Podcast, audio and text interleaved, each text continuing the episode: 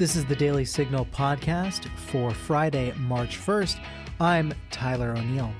I sat down with Lucas Miles. He is the pastor at Nfluence Church. He is also the director of the Nfluence Network, and he is a one man force focused on rooting out the wokeism, as he calls it, from Christianity. And he's trying to save the Christian churches across America from cultural Marxism.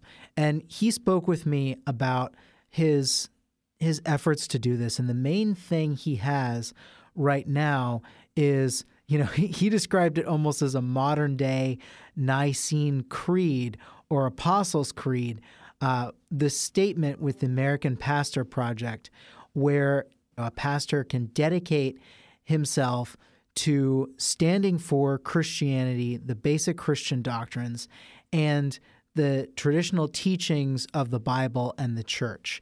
And these are the main things that differentiate us from the world when it comes to issues of, you know, marriage, family, and just the belief really in Jesus centrally, talking about Jesus' resurrection from the dead and differentiating traditional Christianity from the, as he calls it, the Jesus minus the miracles, Jesus minus divinity, Jesus minus walking on water, the Jesus, the great social justice warrior Jesus that so many churches across the country are pushing. And it's this subtle undermining of Christianity itself that he really wants to fight back against with this American Pastor Project. And so I sat down with him. He's also partnering with someone I know well, and I think our audience probably knows well. This is Walt Heyer. He leads the website Sex Change Regret. He is one of the most important voices in the detransition movement. He was transgender before it was cool, and he went through his detransition and has been speaking about it and helping others to understand what life is like after detransition, helping them through just the horror of realizing what they've done to their bodies. And so he's now working with Lucas Miles. And I thought it was really inspiring some of the things that Lucas Miles is doing, urging the church to stay true to traditional Christianity in the face of a very hostile culture and working with people like Walt Heyer to help the marginalized, you know, those who are the most vulnerable in our society not only in terms of you know there are people who identify as transgender and they they're you know somewhat marginalized but then you get they have the LGBT movement that comes around them. And then if they realize that they weren't really transgender you know that they they revert to the understanding that their biological sex is primary, then they become detransitioners and they become demonized by their own former community. And so I think it's really important that people like Lucas Miles are leading on these issues and bringing people into the fold who are really struggling with the horrible process of detransition. So listen to my interview with Lucas Miles right after this. So, what is going on with Ukraine? What is this deal with the border? How do you feel about school choice? These are the questions that come up to conservatives sitting at parties, at dinner, at family reunions. What do you say when these questions come up? I'm Mark Guiney, the host of the podcast for you, Heritage Explains, brought to you by all of your friends here at the Heritage Foundation. Through the creative use of stories, the knowledge of our super passionate experts, we bring you the most important policy issues of the day and break them down in a way that is understandable. So check out Heritage Explains wherever you get your podcasts.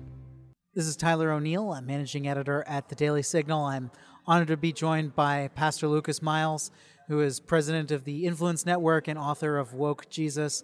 It's uh, great to have you with me. Thank you very much. Good to be with you again. So, Lucas, you've been describing to me just briefly the the growth of your, you know, the influence movement, not just the church. You're you're still the senior pastor of Nfluence Church, but describe a little bit of this network and why it's so important to bring pastors together to combat this woke infiltration we've been seeing? Yeah, absolutely. So the, the Nfluence Network was really birthed out of this desire to bring more connectivity to local churches. Uh, you know, when you read in Scripture, you know, we we talk, we talk a lot about local churches, but what we miss sometimes, Paul references this this figure that's uh, you know only mentioned a few times in the New Testament. His name was Tychicus, and Paul used to send this individual individual back and forth between churches to kind of see how they were doing and to report how things were going with him. And he kind of provided these tendons between these local churches, uh, you know, connecting them together. And so that really birthed kind of this idea that that we needed to be more than just a local church, but we need to provide uh, sort of a, a, a supportive web structure to really, you know, help uh, ensure that we are connecting, you know, churches for, uh, you know, and allowing them to thrive, honestly. And so the Nfluence Network has has sort of morphed into and grown into uh, oftentimes what I like to call sort of this church-centric mutual fund of different ministry initiatives. And so we have underneath this, we have, of course, our own uh, local churches. My main campus is in Granger, Indiana, outside of South Bend. We have a satellite campus in Kalamazoo, Michigan. A lot of kind of different churches we've been a part of planting and sister churches and these things as well. Uh, we also have what we call the American Pastor Project, which is another one of our pillars. And this is a, um, a non denominational kind of uh, uh, an initiative. And essentially, what it is is that when pastors go to AmericanPastorProject.org, they have an opportunity to sign a statement committing themselves to historic biblical Christianity. And so we have, it's, it, I see it as almost a modern day Nicene Creed, Apostles' Creed, where they can come to this and say, I'm committing the, to this. I'm pledging my, you know, my pulpit to these teachings. Watch out, that's a tall order. Uh, it is. Look, and I mean, but but here's the thing: we don't we don't do that anymore. And because of the way denominations are in so many different churches, we have oftentimes elevated secondary doctrines over primary issues, and that's how I think how we got to the where we are today. You know, we're fighting over once saved, always saved versus lose your salvation, and meanwhile, the progressive left is rolling a whole other Jesus in for people to bow down to. You know, and and so um, we've asked pastors We've said, look, set aside secondary issues in terms of working together. You talk about those things over coffee, preach them in your own pulpit, but don't allow them to break fellowship. Don't allow those issues to cause you to break fellowship with another, you know, another pastor who is sound on primary issues primary issues. What are we talking about? Lordship of Jesus, the Trinity, heaven and hell, depravity of man, you know, uh, salvation by grace through faith. You know, we could talk about, you know, repentance. All of these different things are primary doctrines, primary Christian Orthodox teachings. And, and we can, you know, debate things like spiritual gifts. Are they for today or not? Miracles, are they for today or not? Women in ministry. We can debate, you know, styles of worship and these things. It's not that those things aren't important. I have very strong opinions about each of those teachings. But what we're saying is they shouldn't cause us to break fellowship with one another. So we've got 500 pastors that have signed this statement across all sorts of denominational lines, committing themselves to really sound biblical teaching as a primary doctrine and to stand really to help eradicate wokeism from the American pulpit. We do regular conference calls with these pastors, and we tell people if you're not a pastor, we want you to go to this website too because we want you to first of all see if your pastor signed the statement. And if he hasn't take him the statement and and say hey pastor what do you think about signing this? Have you heard of this yet? If they won't sign it you know follow up with them make sure that they did. If they won't you might be at a woke church and not know it.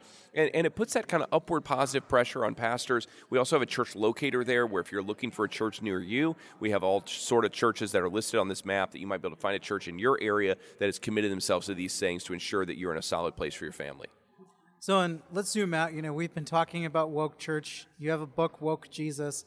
We talked about it last year, but remind our listeners what you're talking about, why this is a different Christianity. I think a perfect illustration of this we just saw here at the start of 2024 was the He Gets Us campaign. And, you know, during the Super Bowl, we see this ad of these various, um, you know, uh, figures that are washing, you know, people's feet. And, and this led to a lot of confusion, led to uproar, you know, and, and I think rightly so. And although I think that there are some, some probably some well intentioned people who are behind some of the financial, uh, um, you know, they were financial benefactors of that, that campaign, I feel like they've been bamboozled.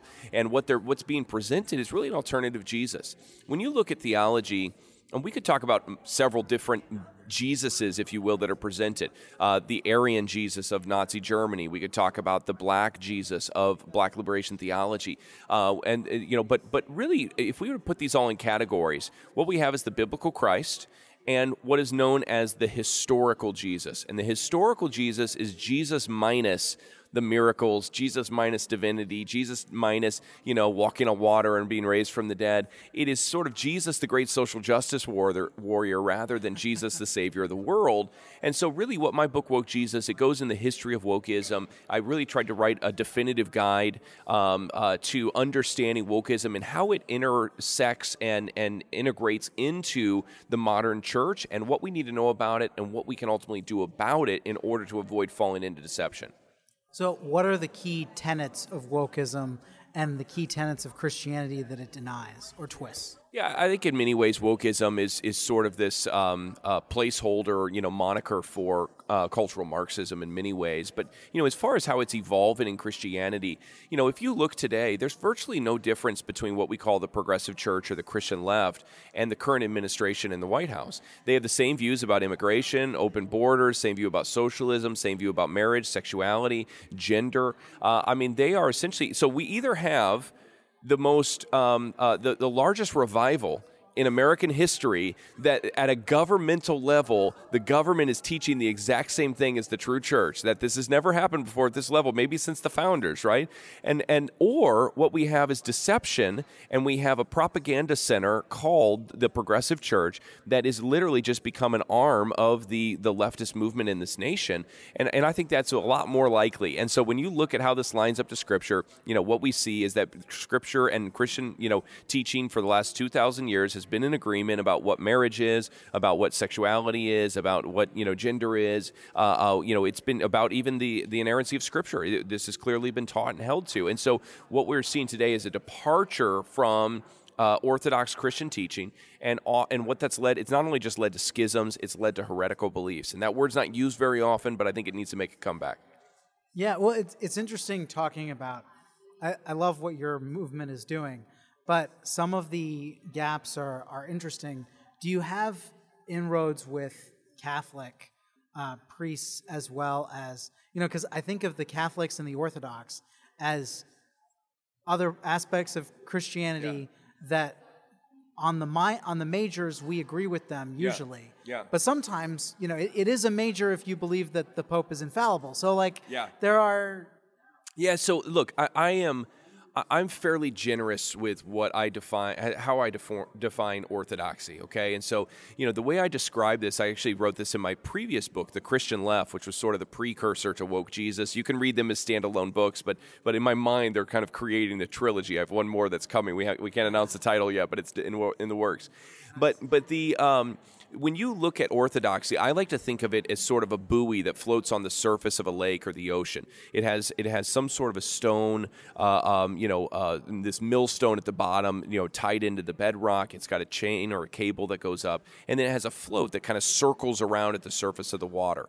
And and you know, I, I see orthodoxy like this. Basically, we are all sort of circling uh, this this connection point being tied to this cornerstone, you know, that is that is Christ Himself. And so, although we might have some differences, the question we might be somewhere in that circle, sort of going around. As long as we're still connected to that source, we're good. Well, the problem is when you disconnect from that and you start drifting out in these dark waters of progressive ideology. And so the Catholic Church, the Orthodox Church, the Evangelical Church, Protestants, we're going to see some things differently on some issues. I don't expect us to fully define everything the same. I think that there's room for you know orthodoxy within all of those movements. I know some Catholics that have a passionate relationship with the Lord. They love Jesus. They're they're crazy about their faith. They're just as much a you know an advocate for truth in the in the marketplace in the nation as I am. And and I don't have any. I'm not questioning their salvation or anything like that. It's not me. To, it's not my job to decide that. Um, but I think we do need to look at when we start departing from some of these primary beliefs or start introducing other ideas. We have Catholics that have signed the statement. We have uh, people from really, uh, I haven't, I, we need to do a denomination map on this to kind of see where everybody falls. But with 500 pastors, you know, we have, uh, certainly most of them are Protestants, but, you know, there are some Catholics that have signed this. I was just saw uh, Father Frank Pavone uh, here recently, you know, who's at this event, and, and uh, it was good to see him and shake his hand. And I have another, you know, good friend of mine who recently left his Catholic parish. He was known for conservative teaching, uh, and, and uh, he actually enlisted in the Navy. He's uh, now in, I think, Japan right now with the U.S. Navy and uh, serving there. And this is another brother in Christ. And so, you know, look, I, although I might have some, you know, uh, difference of opinions with some items there, and I'm not going to back down from my issues. I, am not going to say that I don't think they matter. Uh, I, I, would, I would not be so bold as to say that these individuals are not brothers and sisters in Christ. Yeah. I so a friend of mine, somebody I really admire, Walt Heyer, Yeah. uh, detransitioner who leads this group, Sex Change Regret. He has a website. He tries to advise all sorts of people. He's joined with in the influence movement with Nfluence Church. What does your relationship with him look like, and how are you helping him? How's he helping you? Yeah, Walt is just an incredible individual, and and most people, if they don't know his name, when they see his face, they go, "Oh, that guy," you know.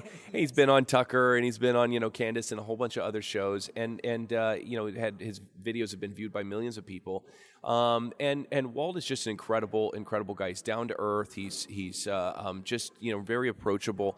Walt um, and I first connected probably about two years ago. We both spoke at the same event, and I actually opened for him and I knew that he was going to be speaking. And honestly, at that point, like I was, I was aware of the issue. I had, um, you know, I had some friends that I knew were were struggling with some of this stuff, you know, from my past and extended family and these things. And so it was on my heart, but I wasn't, I hadn't done the deep dive into this issue of gender and sexuality the way that probably I have since then. And uh, in preparation for um, doing this event with Walt, I, you know, I knew he was going to share his story, and I could imagine. I talked to him on the phone about what somebody was going to talk about, and uh, I, I, decided to do a uh, to cover um, sort of the other side. I, I dove into the Alfred Kinsey's research and the, the Kinsey Institute at Indiana University. I looked at John Money's uh, work at Johns Hopkins University and, and sort of this early, you know, uh, um, uh, sex change operation that was performed on, on one of the twins that uh, was that kind of made him famous and really started a lot of this. Just some horrific stuff. And uh, I'll tell you what, my passion for this and helping people just just exploded. I, I just I, it, it, infuriated me so much of the evils that have been done in the name of science um, that I wanted to get involved more. So Walt and I stayed in touch, and uh, he ended up coming. We brought him back up to our church at Nfluence and uh, in the South Bend market, and uh, he he did a session there, and, and we just started exploring. I said, I, talking about his legacy plan and what's what's next and everything else. I mean, he's in his 80s now. He's probably in better shape and, and more active than I am. You know, at this, I mean, he tra- he just got back from Japan and Costa Rica. I mean, he's been all over the world. You know, sharing this, and, and God's just using him in incredible ways. But I said, what's the, what's the plan here? Where's this going? And uh, we just started praying about it and talking, and it just seemed right to both of us. And so he's actually, um, he's actually, you know, really, uh, I could say it this way that we've acquired um, his website, Sex Change Regret, that, that, he's donated that as intellectual property to us, and he's stayed on us with, with as faculty training uh, mentors and future mentors to be able to really help people uh, that are you know experiencing this. I believe that there's a wave of trauma that is going to be coming um, to the doors of the church in the next three, five, ten years like we've never seen before. And uh, and right now the church isn't equipped to do this. I mean, you know, w- we hear the church, you know, is a, is a hospital, you know, kind of for the sick, and and I don't think that's a good analogy. I think really we should be a city on a hill. If the whole church is a hospital, then that's a problem, you know. but we need to. A good city has a good hospital system, and so we need to be that city on a hill with a good hospital system. But we're going to need a strong triage unit to be able to really minister to the trauma that's coming through the doors of people that have experienced, you know, medical manipulation and malpractice and and been you know uh, deceived, or even some of their. I don't want to discount you know people's personal choices. Some people just made bad decisions in life and given into some of this this this sin and and and you know. Uh, uh, really depravity that we're seeing so prevalent today.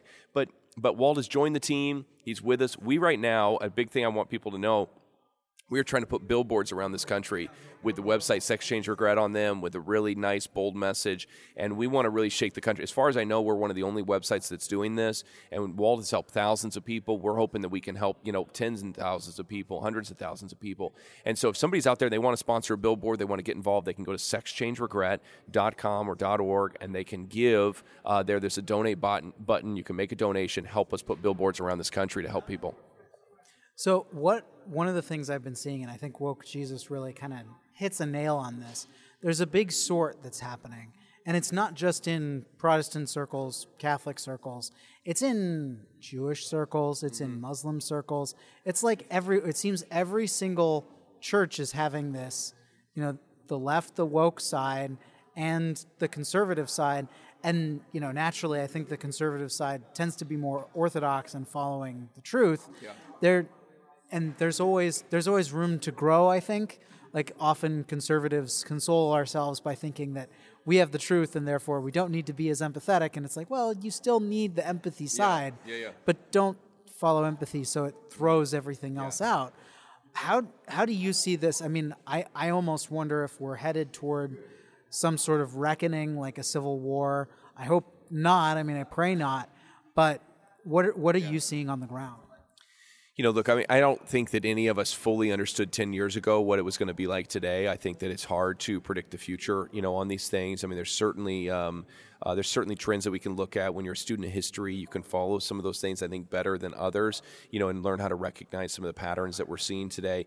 You know, I can't speak as much about, you know, uh, Judaism or, or Islam, but uh, I think in regards to Christianity, that, that divide is certainly there. And I know I have enough proximity, especially to, uh, um, you know, probably Judaism of, of different people I'm in relationship to, that you see that divide that's happening.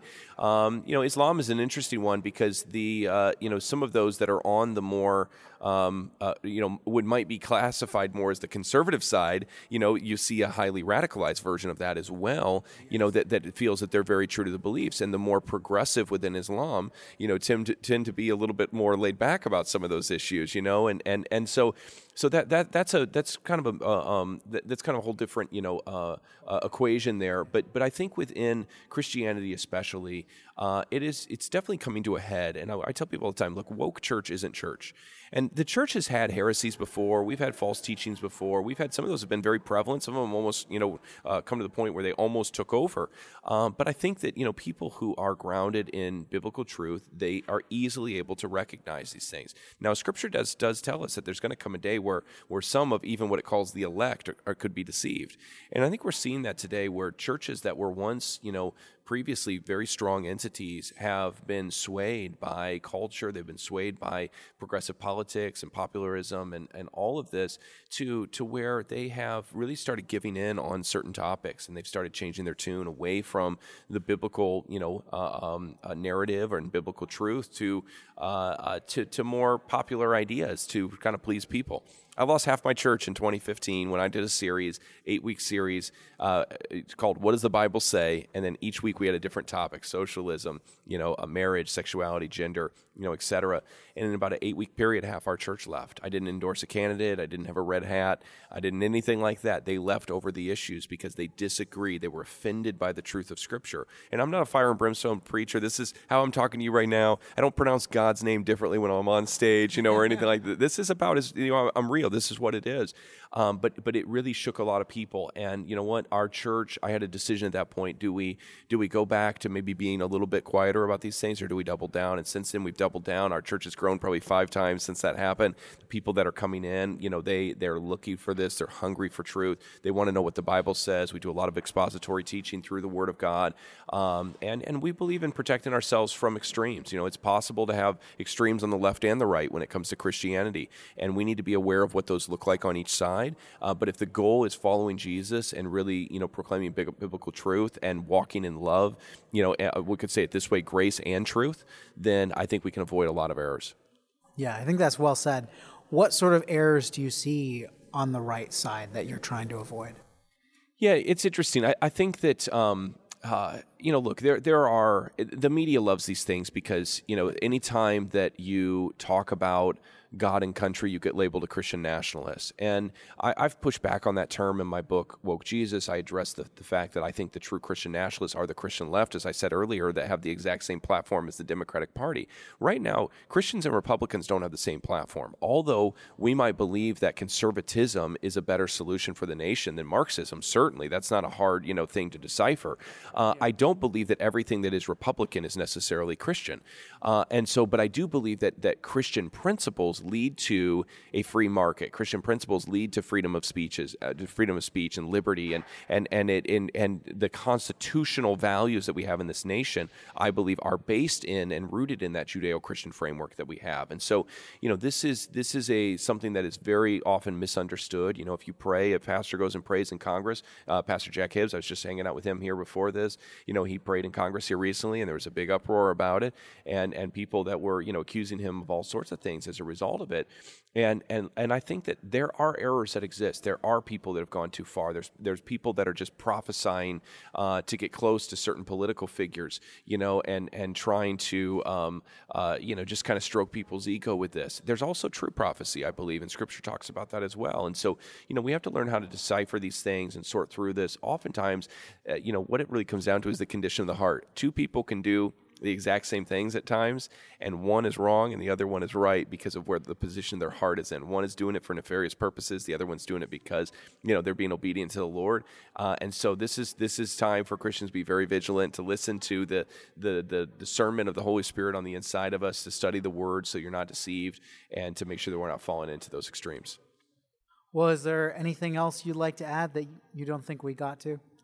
You know, I, I, think that you know what where we're at right now is we are looking for people that are really uh, excited about this message. They're looking for biblical truth. We have an online campus as well. You know, people can find us. Uh, we stream, you know, Nfluence uh, Church, you know, online. We have an app that can download under the Nfluence Network. And I'll also say this: we're growing. We're looking for people that you know go, man. I, if somebody hears this and goes, I wish that guy was my pastor. Guess what? We're hiring. Give us a call. Let us know. We're building a team to really help save this country and safeguard the church. And we want to meet people that are really serious about that as well. So, where do people follow you? Yeah, so they can go to um, lucasmiles.org to kind of find all things about me. Also, nfluencenetwork.com. And it's, it's important to note there's no I in influence. It is just a capital N at the start there uh, for influence. So we spell it like that. And so, nfluencenetwork.com. You can find out more. And of course, I'm on all the social media platforms. TikTok is actually my biggest platform. Maybe China's taken all my money. I don't know.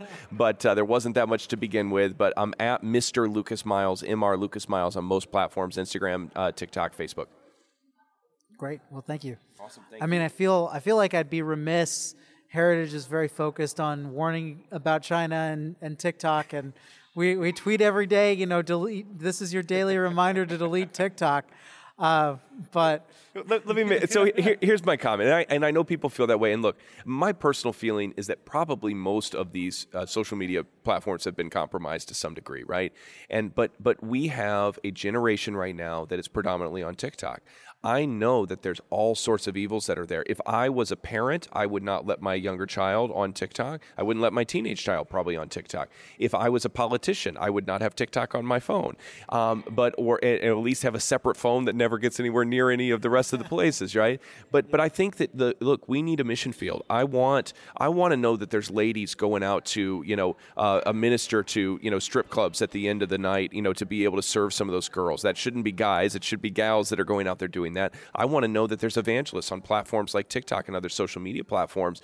And and you know, it's actually one of my largest platforms. We've had people all the time that are hungry for the word, and we're reaching really next generation, you know, uh, um, individuals because that's where they are right now. It's the watering hole where they are. So I know all the arguments, and I'm not saying I, I disagree with them. I would I would probably agree with everything that you're saying about the platform. The problem is, as long as there's people there, as a pastor, I have to be there because that's where they are, and I want to reach them.